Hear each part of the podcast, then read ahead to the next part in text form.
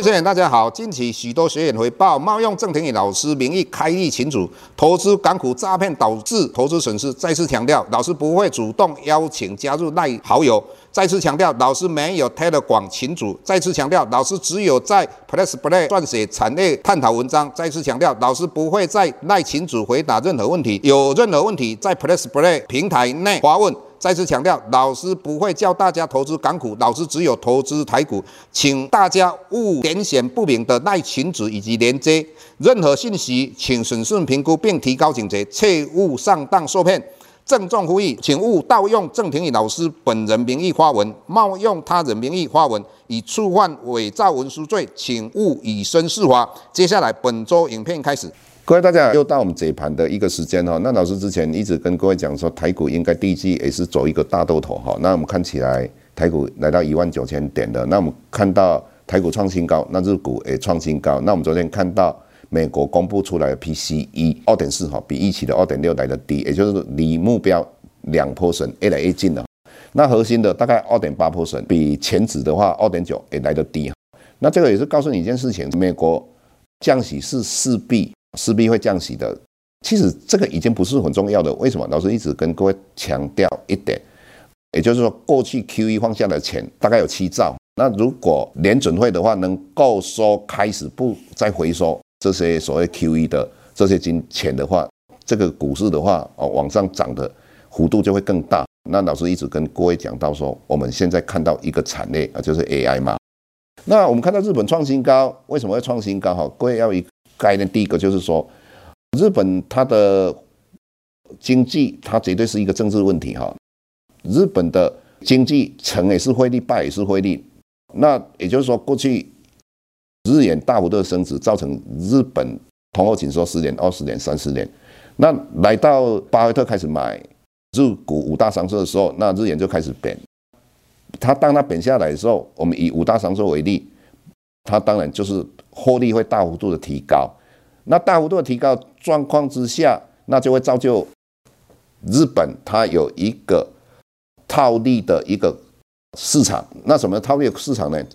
也就是说，第一个，日本现在的话利率还是接近于零。那一般像巴菲特来讲，在日本发行公司债，那如果说他借的公司债是两趴，那以目前五大商社等这些。公司它获利提高，那配息也提高。如果配息是五趴，那它在这边两趴、五趴套利就三趴。所以它跟台湾不一样，也就是日本的股市往上涨，这些钱是来自于日本国内的一个市场。所以日元再继续贬，那它是相对日本的股市是有利的。那台湾不一样，过去的话，台湾有一个很大问题，就是地缘政治的风险。所以我们之前的看到的外资从来。不会连续三年卖台股，那我们从二零二三年过去三年，外资是一直在卖台股，这个就代表地缘政治的风险。但是今年以来，外资是买台股，再加上 NACI 把台股的权重提高，过去就是一直在往下降，就告诉你地缘政治风险下降。所以这个地方我们要讲的是，日元贬值对对日本的股市有利，那台币升值对台湾的股市有利。那我们要讲到日本。他们的监管机关就政府啊做了一个动作，就是公司治理。那也就是说，只要你的股价净值比低一的，他就要叫你写报告。在这种状况之下，我们看到过去他们有很多不错的产业，那因为这十年、二十年、三十年通货紧缩，所以这些获利不错的公司，他们的老板也不会太注重他们的股价。但是经过这一次公司治理的一个强调之后，那也就是说。你的股价净值比低了，他必须把它拉高，所以这些公司就必须买回库藏股，或是说所谓配息配的高。那老师刚才强调的，他赚很多。那现在他们有一个思维，就是要配息配的高。那在这种状况之下，那这些外资包括巴菲特就可以在日本做一个套利的动作，而且这套利的空间会很大。这这一点各位了解。嗯，当然，我们这段时间我们在我们的平台上哈一直在探讨一个就是可转换公司债哈。我们看到过去我们讲到世纪钢可转债，我们讲到所谓的巨祥的可转债，但是我们后续的话，我们这个平台都会从可转债再加上这些公司，如果今年有机会大幅度成长，就如同老师讲到，季祥来讲几个例，它有发行可转换公司债，那现在股价虽然八十块创了历史新高，那但是你要知道啊，过去它只有赚不到五块钱呐，那今年的话可以赚到七至八块钱呐，所以你现在看到很多个股，它相对都会。有很多个股，我们在分享的时候都会创新高。为什么会创新高？就是代表它有未来性嘛。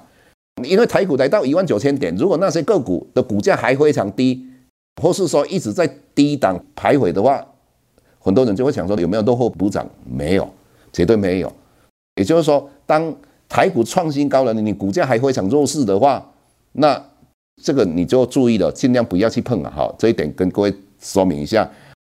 再来的话哈，我们讲到半导体哈，半导体你尽量不要去碰到那个成熟制程的哈。那当然，立积电的话，它有它的特殊性，这个我们以后有机会我们在平台里面会跟各位分享。好，我们今天就跟各位解析到这个地方，谢谢。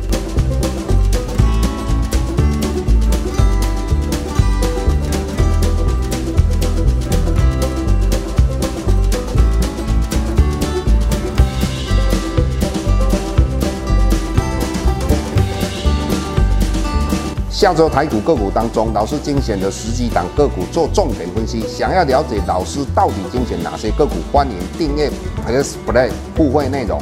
下周见。